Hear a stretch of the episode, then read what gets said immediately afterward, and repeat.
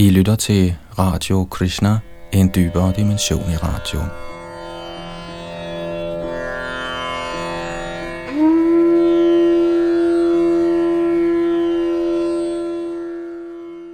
Sidste gang i vores gennemgang af Srimad Bhagavatam nåede vi cirka halvvejs i øh, forklaringen til øh, tekst nummer 10 og 11 i øh, Srimad Bhagavatams 29. kapitel. Her hører vi, hvordan Krishna og gopierne mødes til Rasa-dansen, et meget intenst og fortroligt kapitel. Så lyt nu godt efter, når vi fortæller forklaringen på teksten, som vi lige kan gentage.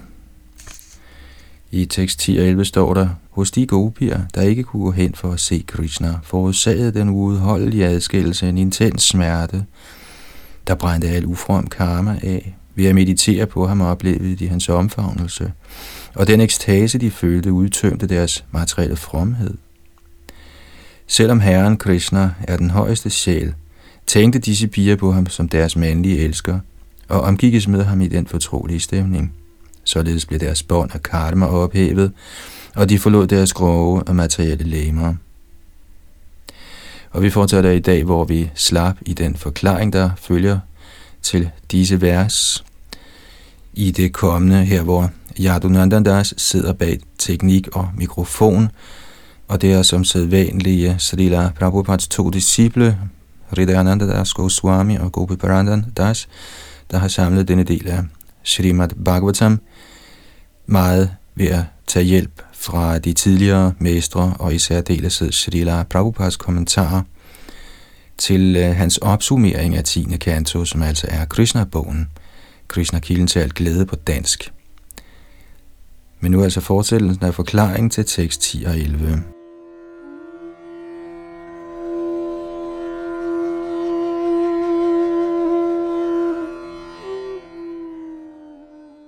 Når gudsangivende påbegynder hengiven tjeneste ifølge en ægte åndelig mesters anvisninger, beskæftiger de ørerne og andre sanser i ren hengivenhed ved at høre om Herren, synge hans pris, huske ham, vise ham erbødighed, give ham personlig betjening osv.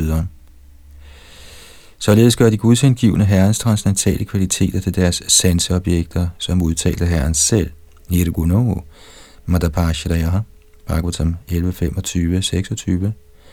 På denne måde transcenderer de gudsindgivendes læge og de materielle fremtrædelsesformer, og dog kan gudsindgivende sommetider gøre værslige lyde eller andet til deres sanseobjekter, og det er materielt. Således kan en gudsindgivens læme have to aspekter, transcendentalt og materielt. Ens niveau af hengiven tjeneste afgør i hvor høj grad de transcendentale aspekter af ens læme bliver prominente, og de materielle aspekter formindskes. Denne omformning bliver beskrevet i det følgende vers fra Bhagavatam 11, 2, 42. Bhakti Pareshanubhavo Viraktir Anyatra Chaisha Trika Ekakara prapadyamanasya yatha natha syus tushti pushti kshudapayo nughasam.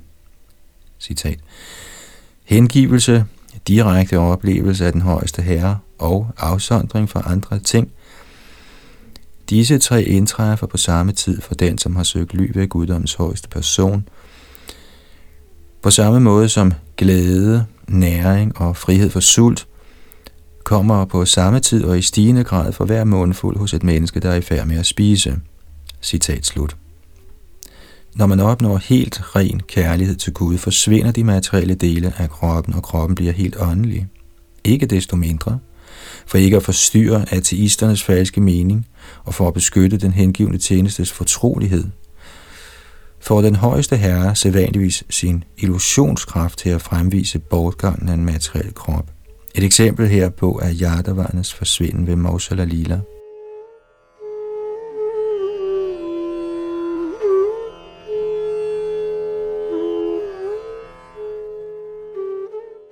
Nogle gange vil Krishna for at bekendtgøre Bhakti Yogans fortræffelighed i midlertid tillade, at en gudsindgiven vender tilbage til guddommen i sin selv samme krop, som i tilfældet med Dhruva Maharaj.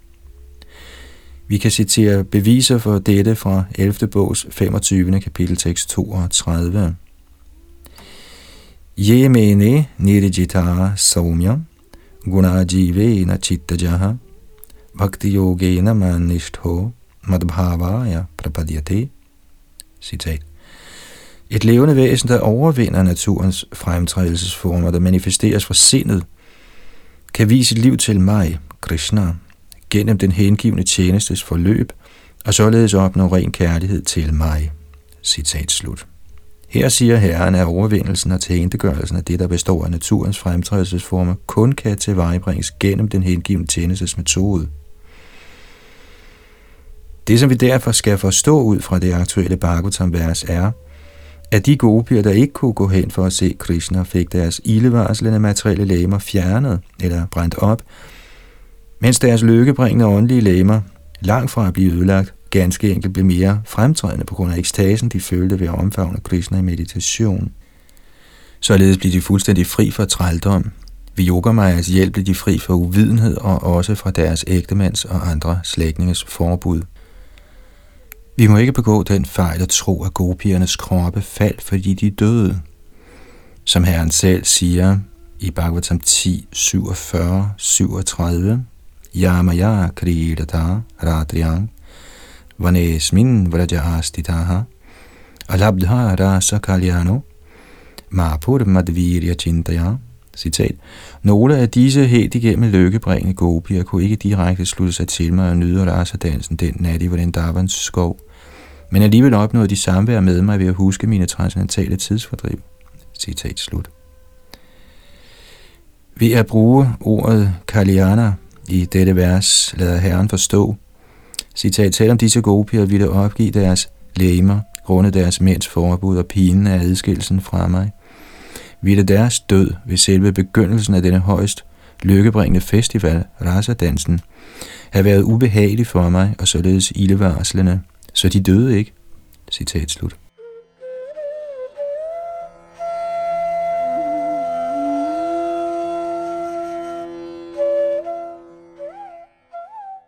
Flere beviser for, at de gopier, der blev forment adgang til at se Krishna, ikke fysisk døde, bliver givet i en af Sri Sukadevs udtalelser senere i denne bog, og det er fra 10.47.38. Tauchur udhavang pridas tatsande shagatas smritihi. Citat. Der svarede gopierne Udhav, fordi de følte sig tilfredse, da hans budskab havde mindet dem om Krishna – Citat slut. Her forstår vi, at de gopier, der talte med Udhav, var de, der ikke fik mulighed for at deltage direkte i rasadansen, fordi de blev holdt fangende i deres hjem. Således er konklusionen den, at de opgav deres materielle læmer uden at dø. Brændt af adskillelsens hede opgav deres materielle læmer deres materialitet og blev helt åndelige, ligesom kroppen hos sådanne store hengivne som Dhruva Maharaj. Det er betydning af, at gopierne, så at sige, opgav deres læmer. Den følgende analogi illustrerer de forskellige gopiers status.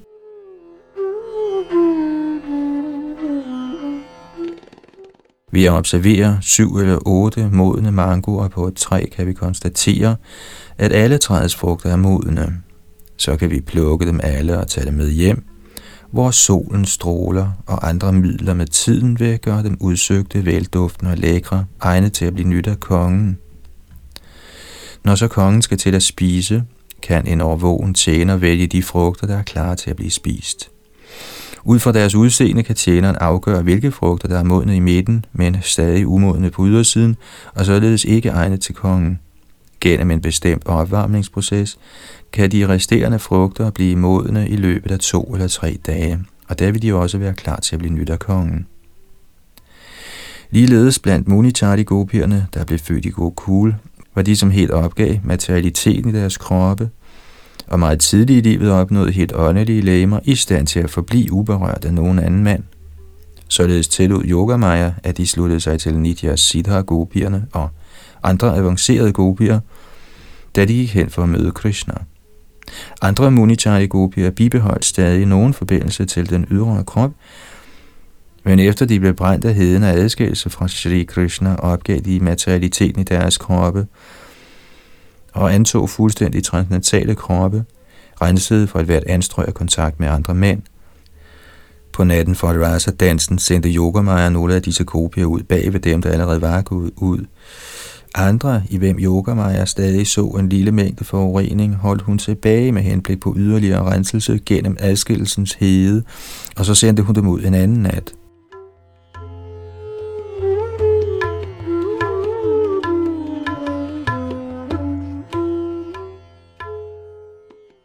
Efter at have nyt rasadansens glæder og andre tidsfordriv med Krishna, vendte de Monichari gopier, der havde deltaget hjem igen, da natten var over. Og det gjorde også Nitya Siddha gopierne og andre avancerede gopier. Men nu beskyttede Yogamaya disse Munichari gopier fra materiel omgang med deres mænd. Med andre ord var disse gopier fri for selvisk tilknytning til mand, børn osv. Siden disse gopier var fuldstændig fordybet i det store ocean af kærlighed til Krishna, udtørrede deres bryster, så de ikke kunne arme deres spædbørn. Og for deres familiemedlemmer så det ud, som om de var besat af spøgelser. Slutteligt er det ikke usømmeligt, at de gopier, der tidligere levede i materiel omgang, sluttede sig til dansen. Nogle autoriteter fastholder imidlertid, at de gopier, der blev holdt tilbage i deres huse, ikke havde børn. De hævder, at når ord som apatia eller børn bliver brugt i de kommende vers, henviser disse ord til børn af medhustruer, til adopterede børn eller til nevøer og niæser. Og det var så slut på Vishwanath Chakravarti Thakurs kommentar.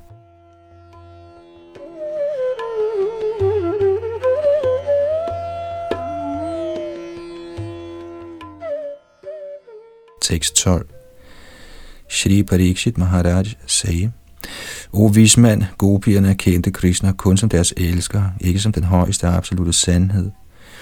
Så hvordan kunne disse piger, hvis sind var opslugt af naturens kvaliteters bølger, befri sig selv fra materiel tilknytning? Kommentar Kong Pariksit sad i en forsamling af store vismænd og andre prominente personligheder og lyttede til Sukadev Goswamis ord. Shrita Vishana Chakravarti fortæller, at da Sukadev begyndte at tale om gopiernes ægteskabelige kærlighed til Krishna, noterede kongen ansigtsudtrykken hos nogle af de mere materialistiske personer der, og forstod tvivlen, der lurede i deres hjerter. Derfor, selvom kongen udmærket forstod betydningen af Shukadevs ord, lod han som om han havde personlig tvivl, således at han kunne udrydde tvivlen hos andre. Det er grunden til, at han stillede det spørgsmål.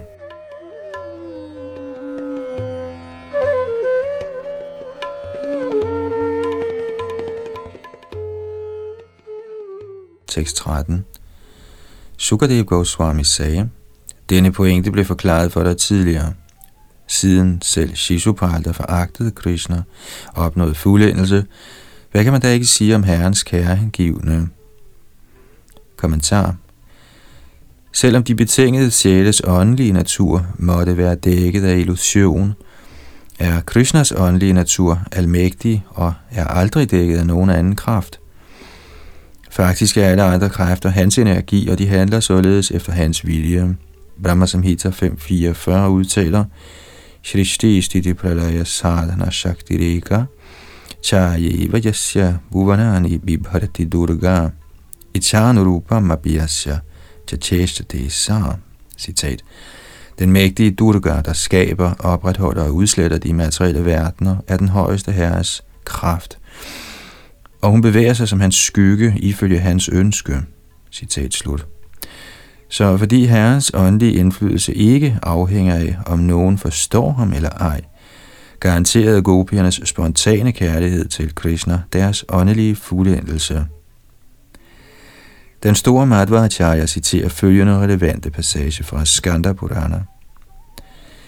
Krishna kamas tada gopyas chaktvadehanga divangataha Samyak Krishnang Parabrahma Gyatva Kalat parang yajuhu Citat På det tidspunkt opgav gopierne, der begærede Krishna deres læmer og kom til den åndelige verden, fordi de korrekt forstod, at Krishna er den højeste absolute sandhed, hævede de sig over tidens indflydelse. Citat slut. Purvang chagyana sangyuktas tadrapi prayashastatha Adastha sang parang brahma gatira sin nakamataha. Citat. I deres tidligere liv var de fleste af gopierne til fulde begavet med transcendental kundskab. Det er på grund af denne kundskab, ikke deres begær, at de var i stand til at opnå den højeste Brahman. Citat slut. Natugyanang rite moksho nanya pantetihi shrutihi kama yukta tada bhaktir gyanang chato vimuktigaha. Citat. Vedderne udtaler, at der uden åndelig kundskab ingen gyldig vej er til befrielse. Fordi disse tilsyneladende løsne gopier var i besiddelse af hengivenhed og kundskab, opnåede de befrielse. Citat slut. Ato mokshe sangcha kamo bhaktyano varatati mukti shabdodito chadya prabhratao dvesha bhagina. Citat. Så selv i deres opnåelse af frelse fulgte såkaldt lyst som en manifestation af deres rene hengivelse. Trods alt blev det, vi kalder befrielse, erfaret af selv misundelige personer som Shishupal. Citat slut. Bhakti margi pritanga muktim agad vishnu prasadataha kamastva shubhakrit chapi bhaktya vishnu prasadakrit. Citat. Ved Herren Vishnus nåde opnår den, som følger den hengivende tjenestes vej, befrielse som en sidegevinst, og et sådan menneskes løsne ønsker, der normalt påkalder ulykke, påkalder i stedet Vishnus nåde, når de udvises i ren hengivenhed. Citat slut.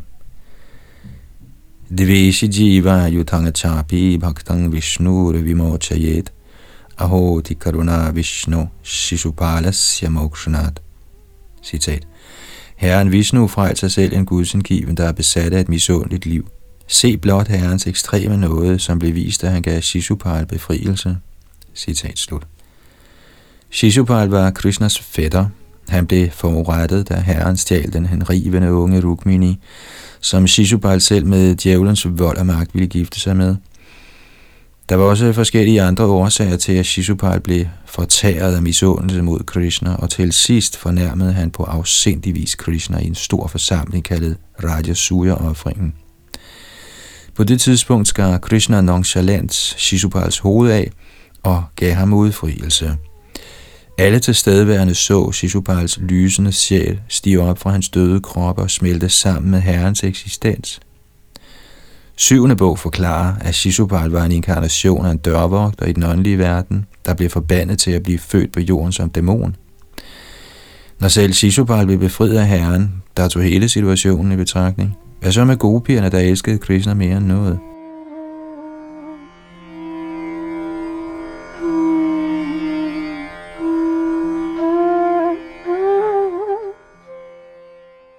Tekst 14 O konge, den højeste herre er udtømmelig og umålelig, og han er uberørt af de materielle fremtrædelsesformer, fordi han er deres hersker – han åbenbarer sig personligt i denne verden for at skænke menneskeheden den største velsignelse.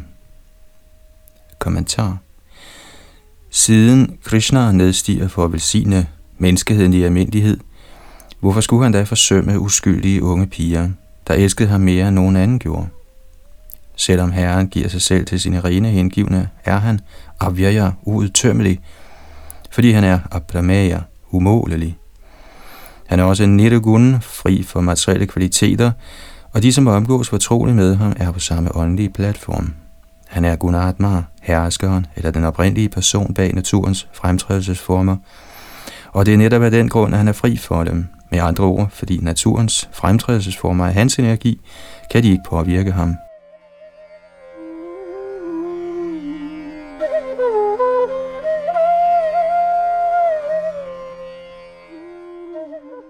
Tekst 15.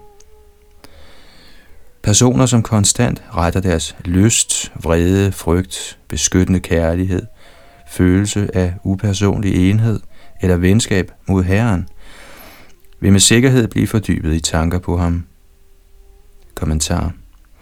Herren Krishna er ren åndelig eksistens, og de, som på en eller anden måde bliver knyttet til ham, fordybet i tanker på ham, hæver sig til den åndelige platform. Det er den absolute natur af Herrens personlige omgang. Med dette vers svarer Sukadeva Goswami på kong Pariksits spørgsmål vedrørende gopierne. Sukadev har jo trods alt påbegyndt fortællingen om Krishnas mest fortrolige tidsfordriv, rasadansen, og Parikshit samarbejder for at fjerne tvivlen hos andre, der lytter, eller som i fremtiden måtte høre denne forbløffende historie. Shalila Madhvacharya har citeret en udtalelse fra Skanda Purana, der eftertrykkeligt erklærer, at personer som gopierne er befriede sjæle hinsides grænsen for den materielle illusion. Bhaktya hinitya kami tvang natumukting vinabhavet atakami tayavapi muktir bhakti matam harau. Citat. Evig ægteskabelig tiltrækning til Krishna, udtrykt i ren hengiven tjeneste, kan ikke udvikle sig i den, som ikke allerede er befriet. Således at de, som er hengivne mod Herren har de endda i ægteskabelig tiltrækning, allerede befriet. Citat slut. Shalila Madhvacharya citerer derefter fra Padma Purana for at tydeliggøre den væsentlige pointe, at man ikke kan blive befriet ved blot at lyste efter Herren Krishna, men snarere kun ved at besidde ægteskabelig tiltrækning i ren hengiven tjeneste. Sneha Bhakta Sada Deva Kamit Senapsara Striya Kaschit Kaschin Nakamena Bhaktya Kivalayavadu Citat Halguderne er altid kærligt hengivne over for Herren, og himlens unge piger, der kaldes Apsaraer, har løsne følelser for ham, selvom nogle af dem har ren hengivenhed for ham, ubesmittet af materiel lyst. Kun disse sidstnævnte Apsaraer er reddet til befrielse, fordi uden ægte hengiven tjeneste kan man umuligt opnå befrielse. Citat slut. Således er ren hengiven tjeneste ikke yogiam eller behørig, medmindre man er fri for materiel lyst. Man må ikke tage let på gopiernes opnåelse af personlig omgang med Krishna i et ægteskabeligt forhold. For at belyse alvoren i direkte forhold til Herren har Srila Madhvacharya citeret de følgende vers fra Varaha Purana.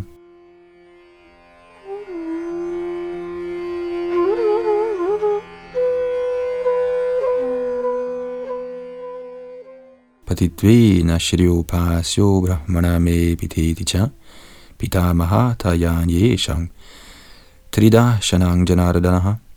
Citat. Gud enen Lakshmi tilbeder herren Janardan som sin ægte mand. Brahma tilbeder ham som sin far, og de andre halvguder tilbeder ham som deres bedste far. Citat slut. Prapitamaho me bhagavani iti sarva janasyatu Guru Shri Brahmano Vishnu Suranang Chagurur Guru. Citat. Således skal folk i almindelighed tænke, den højeste herre er min far. Vishnu er Brahmas åndelige mester, og således halvgudernes gurus guru. Citat slut. Guru Brahma Jagato Daivang Vishnu Sanatanaha Idjevo Pa Sanankaryam Nanyatatu Katanchana Citat Brahma er åndelig mester for dette univers, og Vishnu er den evigt tilbedelsesværdige guddom. Med den forståelse, og ikke på anden vis, skal man tilbede Herren. Citat slut. Ovenstående formaning henvender sig til Sadavajan, det vil sige alle almindelige mennesker. Således må man følge disse påbud, indtil man opnår den ophøjede platform af et fortroligt forhold til den højeste herre. Der er rigeligt med beviser for, at Vrindavans skopier var yderst ophøjet, befriede sjæle, og således er deres tidsfordriv med Krishna rene åndelige anlægner. Holder vi dette i mente, kan vi korrekt forstå dette kapitel i Srimad Bhagavatam.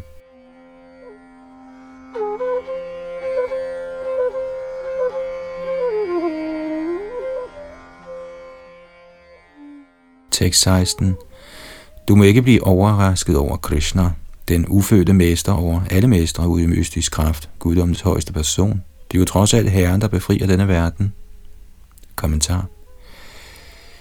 Parikshit Maharaj burde ikke have været så overrasket over, at Krishnas såkaldte romantiske affære faktisk er beregnet på at befri det ganske univers.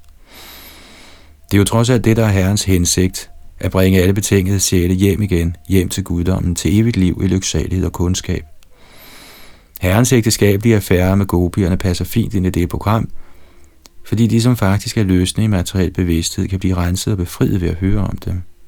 I Srimad Bhagavatams første bog, 1.5.33, siger Narad Muni, Amayo yaschabhutanang jayate yena suvrata tadeva hyama yang dravyang naponat ichakitsitam Citat. O gode sjæl, kurerer ikke en ting, der anvendes terapeutisk, en sygdom, der var forårsaget af netop den ting. Citat slut.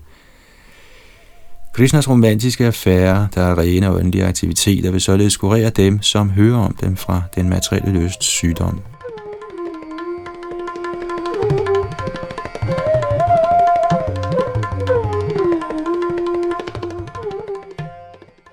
Tekst 17.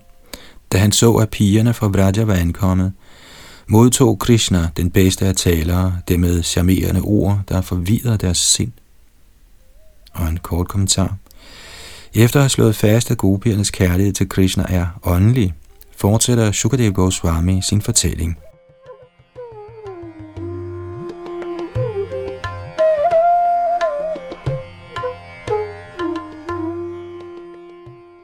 Tekst 18 Herren Krishna sagde, O mest heldige damer, velkommen. Hvad kan jeg gøre for at glæde jer? Er alt vel i Vraja? Fortæl mig venligst årsagen til, at I er kommet her. Kommentar. Krishna vidste udmærket godt, hvorfor pigerne var kommet. Faktisk havde han kaldt på det med sin fløjtes romantiske melodier. Så Krishna drillede simpelthen gopierne ved at spørge dem, hvorfor er I kommet her så hurtigt? Er der noget galt i byen? Hvorfor er I kommet under alle omstændigheder? Hvad ønsker I? Gopierne var Krishnas unge elskerinder, og derfor forvirrede disse spørgsmål dem helt sikkert, for de havde besvaret Krishnas kald med den simple mentalitet, at de ønskede at nyde ægteskabelig kærlighed med ham.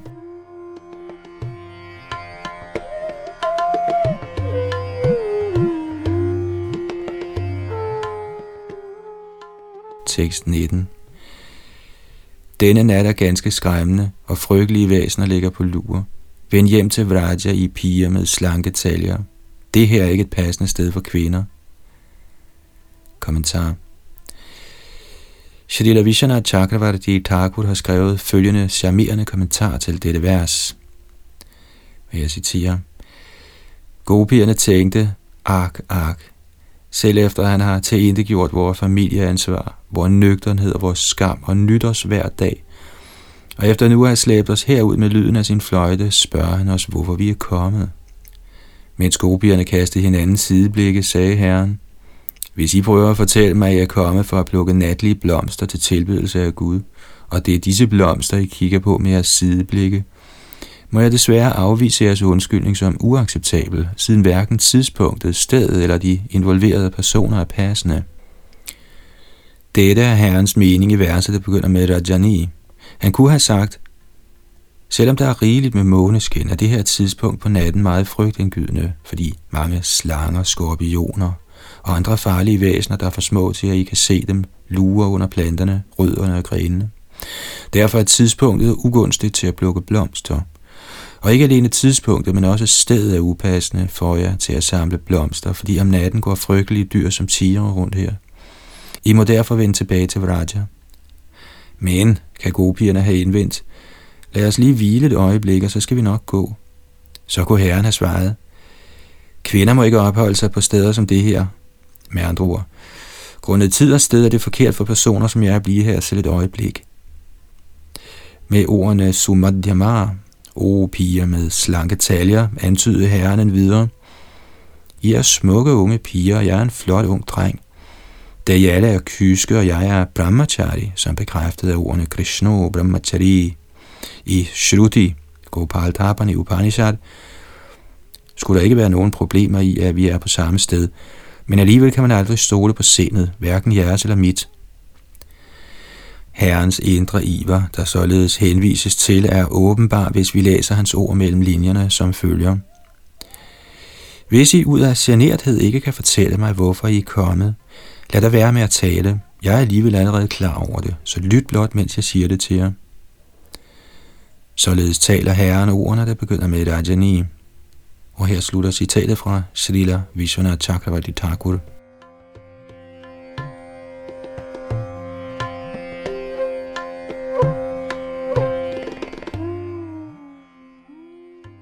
Den følgende udtalelse fra Krishna tager udgangspunkt i en alternativ betydning af versene, udledt når man deler sanskritordene på en anden måde.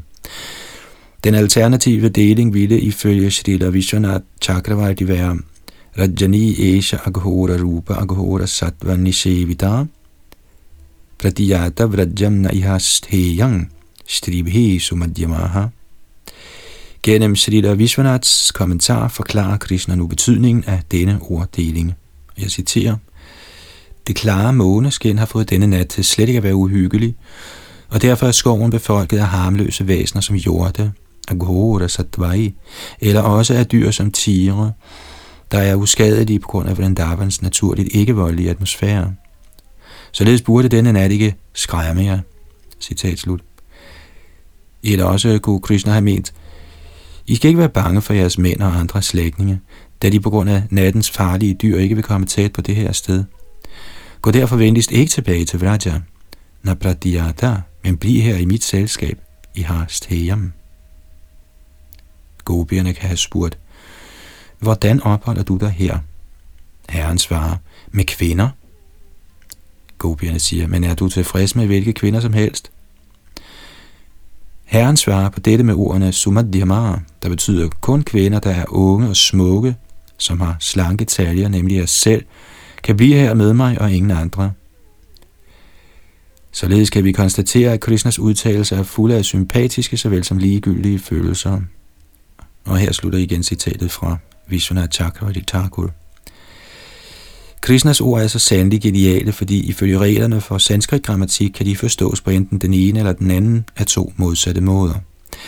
På den ene måde, som oversat oven, fortsætter Herren Krishna med at drille gopierne ved at fortælle dem, at natten er farlig og ildevarslende, og at de skulle gå hjem.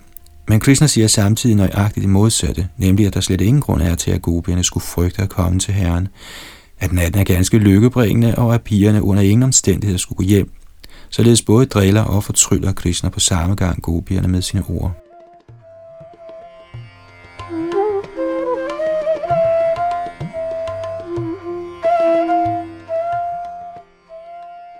Tekst 20-22 Da de ikke kan finde jer derhjemme, leder jeres mødre, fædre, sønner, brødre og ægtemænd afgjort efter jer – Gør ikke jeres familiemedlemmer urolige.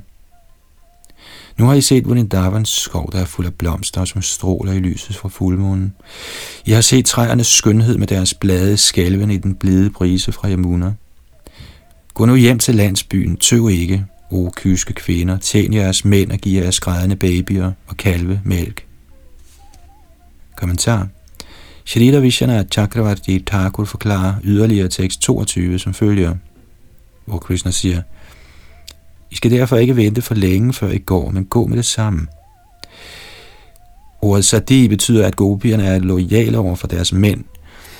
Derfor antyder Krishna, at gopierne skulle tjene deres ægtemænd, så de i sidstnævnte kan fuldføre deres religiøse pligter, samt at gopierne også skulle anses for tilbydelsesværdige på grund af deres renhed. Alt dette siger Krishna til de gifte gopier, og til de ugifte gopier siger han nu – Kalvene græder, så sørg for, at de får mælk. Til Munichari gopierne siger han, jeres babyer græder, så giv dem mælk. Her slutter citatet fra Vishana Chakravarti. Shrita Vishana Chakravarti Thakur afslører en videre den skjulte betydning af disse to vers, som følger. Jeg citerer. I tekst 21 kan Krishna have sagt, Vrindavan er det bedste af alle steder, og desuden er dette en fuldmåne nat. Endvidere har vi Yamuna på alle sider, og der blæser kølige, milde, duftende briser. Disse er alle transcendentale rigdomme, der stimulerer kærlige udvekslinger. Og siden jeg også er her som den forreste ekstatiske rigdom, genstanden for kærlighed, lad os nu afprøve, hvor dygtige jeg er til at nyde rasaer, siger Krishna. I tekst 22 siger han i virkeligheden, således skal I i lang tid, ja hele denne nat, lade være med at gå, men snarere blive her og more jer sammen med mig. Gå ikke hjem for at tjene jeres mænd og de ærede damer, jeres svigermødre osv. Det ville være en skam, hvis I spildte så meget en ungdom og skønhed, der er skaberens skaber. Ej heller skal I malke køerne, eller give kalvene eller babyerne mælk. Hvad har I, der er så fulde af ekstatisk tiltrækning til mig, at gøre med disse anlægner? siger Krishna. Og her slutter også citatet fra Vishwanath Chakravarti. Shrita Vishwanath Chakravarti Thakur forklarer også, at gopierne ikke helt kunne være sikre på nøjagtigt, hvad Krishna havde gang i. Om han kun spøgte, inviterede dem til at blive, eller bad dem gå hjem. Mens Shri Krishna således talte om skovens skønhed, følte gopierne sig forlegne og forvirrede og kiggede opad mod træerne. Og da han talte om Yamuna, kiggede de rundt omkring på floden. Deres absolute renhed og enkelhed sammen med deres absolute hengivenhed for Krishna i den ægteskabelige stemning, skabte det smukkeste tidsfordriv, der nogensinde er set i dette univers.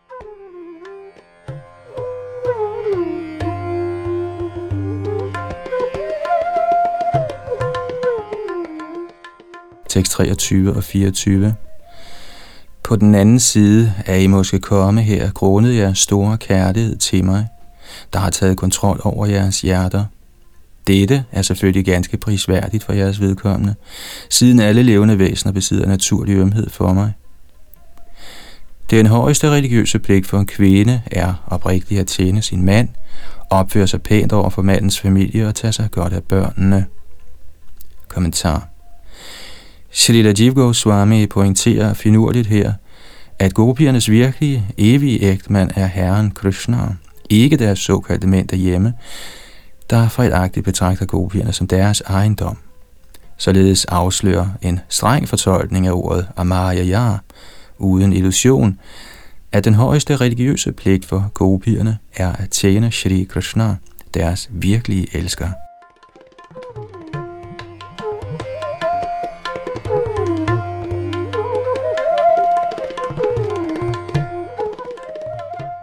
Tekst 25. Kvinder, der ønsker en god destination i deres næste liv, må aldrig forlade en ægtemand, der ikke er faldet fra sine religiøse standarder, selvom han måtte være utiltalende, uheldig, gammel, uintelligent, sygelig eller fattig. Kommentar Shrita Vishana Chakravarti citerer en lignende udtalelse fra Smriti Shastra. Pading fra Paditanga Bhajet – man skal tjene en herre, der ikke er falden. Af og til gives det tåbelige argument, at selvom en ægtemand falder ned fra åndelige principper, må hans hustru fortsat følge ham, siden han er hendes guru. Faktisk, eftersom Krishna-bevidsthed ikke kan underlægges noget andet religiøst princip, mister en guru, der tilskynder sine tilhængere til materialistiske, syndige aktiviteter, sin status som guru. Srila Prabhupada sagde, at monarkiet faldt i Europa, fordi kongerne misbrugte og udbyttede deres stillinger. Ligeledes har mænd i den vestlige verden misbrugt og udbyttet kvinder, og nu er der en populær bevægelse, hvor kvinder afviser deres mænds autoritet. Ideelt skulle mænd være stærke i åndeligt liv og give ren og oprigtig vejledning til kvinderne i deres varetægt. Gopierne, der befandt sig på det højeste niveau af åndelig fuldendelse, var naturligvis transcendentale til alle positive og negative religiøse hensyn. Med andre ord var de den absolute sandheds evige elskerinder.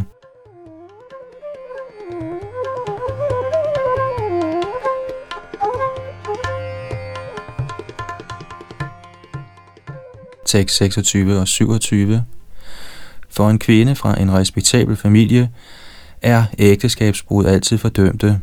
De formener hende adgang til himlen, ødelægger hendes gode ry og volder hende problemer og frygt. Transcendental kærlighed til mig næres ved gennem den hengivende metode at høre om mig, se min gudeskikkelse, meditere på mig og trofast synge min pris. Det samme resultat opnås ikke gennem blot fysisk nærhed, så gå nu hjem. Og en kort kommentar. Herren Krishnas argumenter er så sandelig formidable.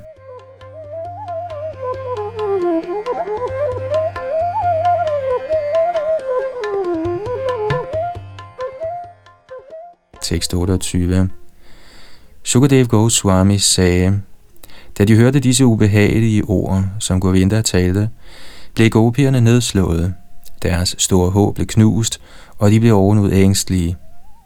Kommentar Gopierne anede ikke, hvad de skulle stille op. De tænkte på, om de skulle falde ned for Krishnas fødder og græde efter hans nåde, eller måske være ligegyldige og vende hjem, men de var ude af stand til nogle af delene og oplevede således stor uro.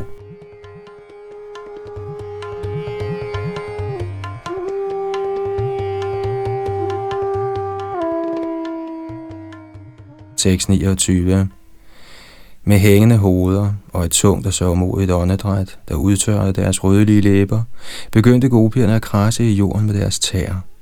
Tårer flød fra deres øjne, der bar deres kajal, og vaskede det sinober væk, der var smurt på deres bryster. Således stod de der, tavst bærende byrden af deres ulykke. Kommentar. Gopierne følte, hvis Krishna ikke bliver overvundet af vores kærlighed, kan vores kærlighed ikke være ægte, og kan vi ikke elske Krishna ordentligt, hvad er så mening med vores liv? Deres rødlige læber tørrede ud på grund af den hede ånde, der opstod af deres elendighed. Når den hede sol udtørrer røde bimberfrugter, kommer der mørke pletter på dem, og de bliver bløde. Gopiernes smukke læber ændrede ligeledes udseende. De stod stille foran Krishna, ude af stand til at tale.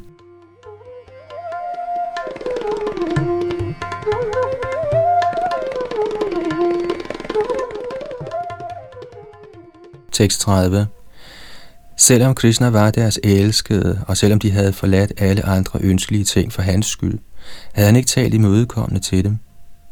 Alligevel forblev de ubøjelige i deres tilknytning til ham. De holdt deres skråd tilbage, tørrede øjnene og begyndte at tale, stammende af ophidselse. Kommentar Gopierne svarede nu Shri Krishna med stemmer, der var halvkvalt af vrede på grund af deres intense kærlighed til ham, og deres uvilje til at forlade ham. De ville ikke tillade, at han afviste dem.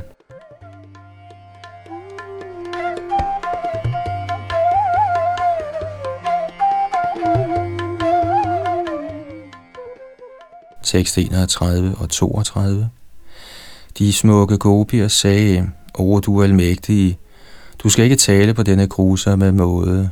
Du må ikke afvise os, der har forladt alle materielle glæder for at yde hengiven tjeneste til dine lotusfødder. Gengæld os, o du stadig, ligesom den oprindelige herre Shri Narayan, gengælder sine hengivne i deres bestræbelser på udfrielse. Kære Krishna, som ekspert ud i religion har du givet os det råd, at den korrekte religiøse pligt for kvinder er trofast at tjene deres mænd, børn og andre slægtninge. Vi er enige i, at dette princip er gyldigt, men faktisk er denne tjeneste ydes dig. O Herre, du er jo trods alt alle lægemliggjorte sjæles kæreste ven. Du er deres nærmeste slægtning, og faktisk deres egentlige selv. Kommentar. Shri Krishna er alle sjæles sjæl, deres nærmeste ven og velønder, som udtalt i Bhagavatams 11. bog 11.5.41. Devarishi Bhudabda Rinang Pitrinam Nakinkaro Nayam Rini Charajan Sarvatmanaya Sharanang Sharanyam Gato Mukundang Parihritya Kardam Citat O konge, den som har forladt alle materielle pligter og har søgt fuldstændig ly ved Mukundas lotusfødder, der giver ly til alle, står ikke i gæld til halvguderne, vismændene, almindelige levende væsener, slægtninge, venner, menneskeheden eller selv forfædrene, der er gået bort. Siden alle sådanne klasser af levende væsener er deler eje af den højeste herre, har den, som har overgivet sig til herrens tjeneste, ikke nødig at tjene sådanne personer særskilt. Citat slut. Autoritet nedstiger fra skaberen af et eksistens, den højeste herre. Naturlige autoritetsfigurer, såsom ægtemænd, mødre, regeringsledere og vismænd, får deres kraft og autoritet fra den højeste herre, og skal således repræsentere den absolute sandhed for dem, der følger dem. Hvis man helhjertet giver sig til at tjene den oprigtige højeste sandhed, behøver man ikke indirekte at tjene den absolute sandhed gennem de ovenfornævnte sekundære autoriteter. Selv en sjæl, der er overgivet til Gud, fortsætter imidlertid med at tjene den åndelige mester, der er en direkte, ikke indirekte repræsentant for den højeste herre. Den ægte acharya, eller åndelige mester, er det gennemsigtige medium, der leder disciplen til Krishnas lotusfødder. Alle indirekte autoriteter bliver overflødige, når man er i direkte kontakt med den absolute sandhed.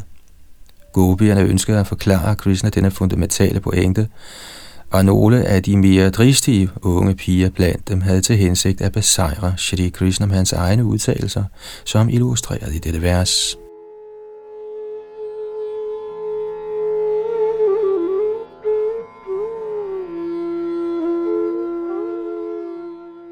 Tekst 33 og 34. Erfarne transcendentalister retter altid deres kærlighed mod dig, fordi de anerkender dig som deres sande selv og evige elskede. Hvad brug har vi for disse vores ægte mænd, børn og slægtninge, der kun volder os problemer? O højeste hersker, skænk os derfor din nåde. O du med lotusøjne, vær så venlig ikke at knuse vort længe nærede håb om samvær med dig. Indtil i dag var vores sind optaget af huslige pligter, men du fjernede med lethed både vores sind og vores hænder fra vort husarbejde. Nu vil vores fødder ikke bevæge sig et skridt fra dine lotusfødder. Hvordan kan vi gå tilbage til Braja? Hvad skulle vi gøre der? Kommentar Shri Krishna havde blæst i sin fløjte, og den berusende musik, der var kommet ud af dens huller, havde stjålet de unge gopiers sind. Nu havde de opsøgt Krishna for at få deres stjålne ejendele tilbage, men de kunne kun genvinde deres sind, hvis Shri Krishna accepterede dem og indlod sig på kærlighedsaffære med dem. Shri Krishna kan have svaret, men kære gopier, gå nu hjem indtil videre. Lad mig overveje situationen en dag eller to, og så vil jeg give jer sind tilbage.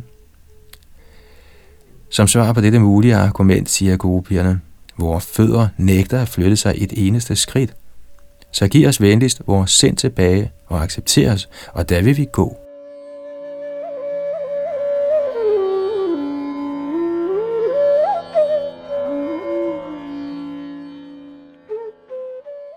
Tekst 35 til 37. Kære Krishna, hæld venligst dine læber skudedrik på ilden i vores hjerter. En ild du tændte med dine smilende blikke og din fløjtes dejlige sang. Gør du ikke det, vil vi overdrage vores læmer til ilden af adskillelse fra dig, o ven, og således ligesom yogier nå dine lotusfødders rige gennem meditation.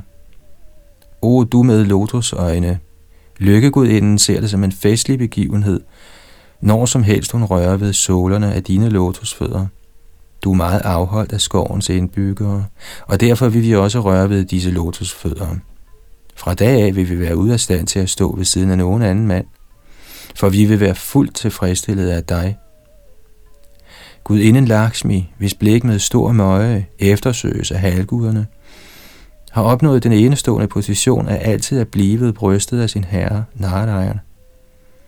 Alligevel begærer hun støvet fra hans lotusfødder, selvom hun måtte dele dette støv med Tulsi Devi og sågar med herrens mange andre tjenere. Ligeledes har vi opsøgt støvet fra dine lotusfødder for beskyttelse. Kommentar Gopierne peger her på, at støvet fra herrens fødder er så ekstatisk og oplevende, at lykkegudinden ønsker at forlade sin unikke stilling på hans bryst, for sammen med andre hengivne at dele som en plads ved hans fødder. Således lagde gopierne herren Krishna det alvorligt på sinde, at han ikke skulle gøre sig skyldig i en dobbelt standard. Siden herren gav lykkegudinden en plads ved hans bryst og desuden tillod, at hun søgte efter støvet fra hans fødder, burde Krishna afgjort give den samme mulighed til hans mest kærlige hengivne, gopierne.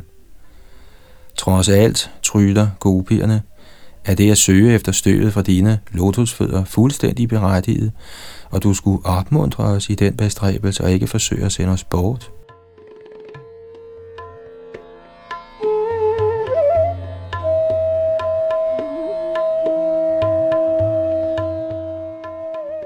Tekst 38 Derfor, o overvinder han nød, skænk os venligst i noget. For at nærme os dine lotusfødder forlod vi vores familier og hjem, og vi nærer intet andet ønske end at tjene dig. Vores hjerter brænder med voldsomme ønsker, affødt af dine dejlige, smilende blikke. O juvel blandt mænd, gør os venligst til dine tjeneste piger. Kommentar. Da Krishna blev født, forudsagde vismanden Gadgar, at han ville vise den højeste herre Narayans samtlige overdådigheder. Gopierne bønfalder nu herren om at opfylde denne forudsigelse ved at være nådig og bevilge dem direkte tjeneste, ligesom Narayan tildeler sine kærlige hengivne direkte tjeneste. Gopierne understreger, at de ikke opgav deres familie og hjem i håb om, at de ville få en højere nydelse fra Krishna. De beder ganske enkelt om tjeneste – og røber således deres renhjertede hengivelse. Gopierne tænker, Hvis vi i din søgen efter nydelse kommer til at glædes over at se dit ansigt, hvad er der galt i det? Shalita Vishana Chakravarti kommenterer på ordene Purush Bhushan, o juvel blandt mænd. Thakur fortæller, at gopierne egentlig mente, o juvel blandt alle mandfolk, vær venlig at smykke vores gyldne lemmer med juvelerne af dine mørkeblå lemmer.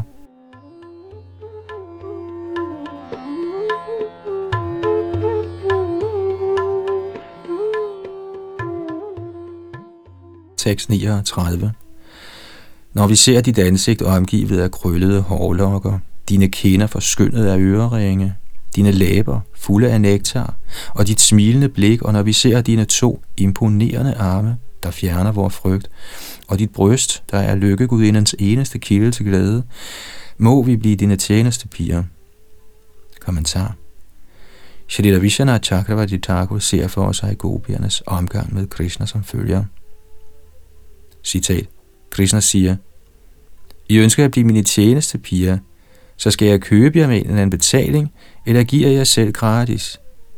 Gopierne svarer, fra begyndelsen af vores kvindelige ungdomlighed har du købt os med en betaling, der er millioner og atter millioner af gange mere end nok. Den betaling er dit juvellignende, smilende blik, der udgør en stor skat, vi aldrig før har hørt om eller set nogen andre steder. Når du putter din gyldne turban på dit hoved, vil dine tjenestepiger fungere som dine opvarter og rette på turbanen lidt efter lidt, indtil den sidder helt perfekt.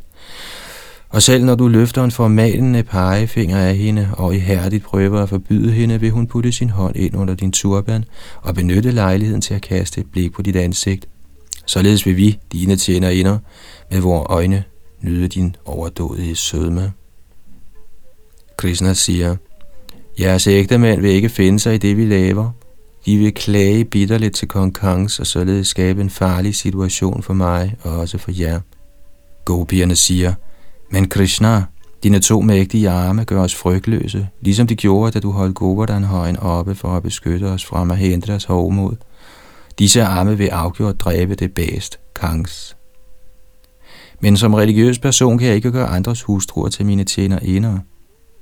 O kære kronjuvel blandt religiøse personer, du kan sige, du nægter at gøre kohyrdernes hustruer til dine tjener inder, men du har allerede med magt taget Lakshmi, Narayans hustru fra Vaikuntha, og bærer hende rundt på dit bryst. Ud af skam har hun taget skikkelse af en gylden streg på dit bryst, og hun finder sin eneste glæde der.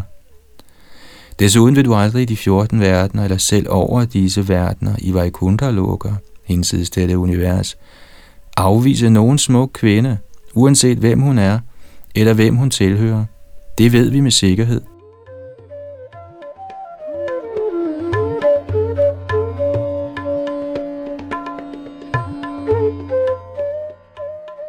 Tekst 40-43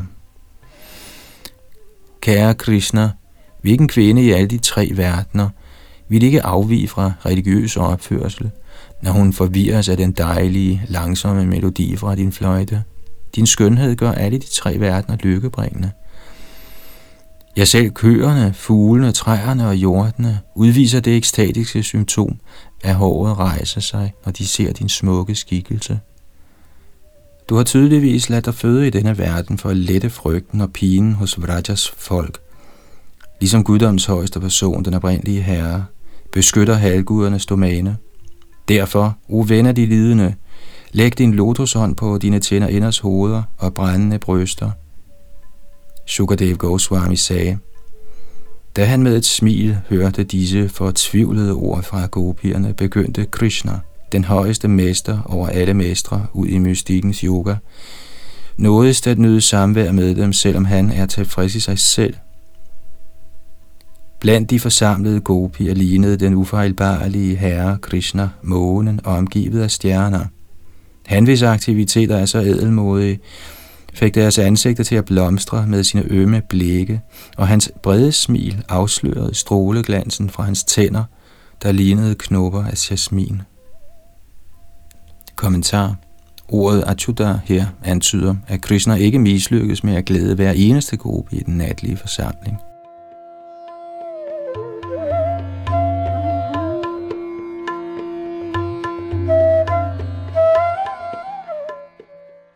Tekst 44.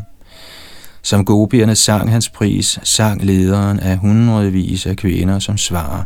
Han bevægede sig blandt dem, bærende sin Vajjayanti-krans, og forskyndede Vrindavanskoven. Kommentar Ifølge Shrila Jiv Goswami sang Krishna mange skønne melodier og rytmer, og gopierne akkompagnerede ham, mens han sang for. Krishnas sang ved denne lejlighed bliver beskrevet i Shri Vishnu Purana.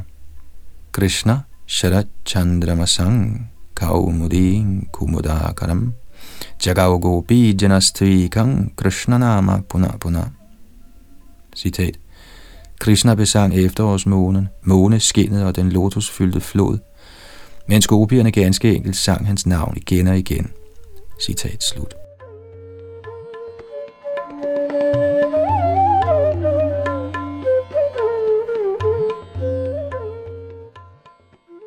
Tekst 45-47 Shri Krishna gik med gopierne til Yamunas bred, hvor sandet var køligt, og vinden, der blev oplivet af flodens bølger, bar duftende lotusblomster. Der slog Krishna sine arme om gopierne og omfavnede dem. Han vækkede Amor i Vrajas smukke, unge kvinder ved at røre ved deres hænder, hår, lår, bælter og bryster. Ved lejene at kræste med sine negle, og også ved at spøge med dem, se på dem og læse sammen med dem. Således nød Herren sine tidsfordriv. Gopierne blev stolte af sig selv, fordi de havde fået sådan særlig opmærksomhed fra Krishna, guddommens højeste person, og hver af dem tænkte om sig selv, at hun var jordens bedste kvinde. Kommentar.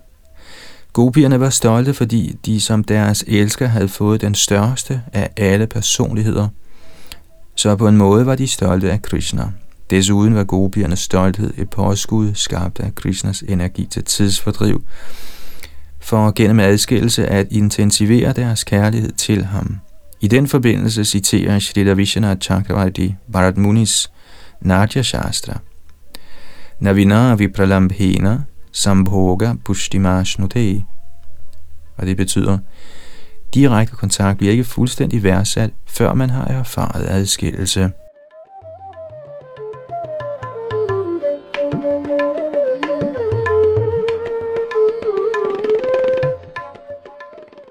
Tekst 48 Da herren Keshav så, at gopierne var blevet for stolte af deres gode held, ønskede han at befri dem fra den stolthed og vise dem yderligere noget. Således forsvandt han med et. Kommentar Ordet prasadaya her er vigtigt. Krishna havde ikke tænkt sig at forsømme gopierne. Snarere ville han øge kraften af deres kærlighedsaffære ved at lave endnu et spektakulært arrangement – Trods alt var gopierne jo grundlæggende set stolte af Krishna.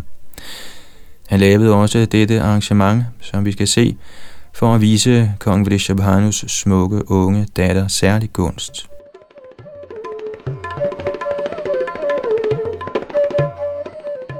Således ender kommentarerne fra hans guddommelige nåde, A.C. Bhaktivedanta Swami Prabhupads ydmyge tjenere, til Srimad Bhagavatams 10. bogs 29. kapitel med titlen Krishna og gopierne mødes til rasa-dansen.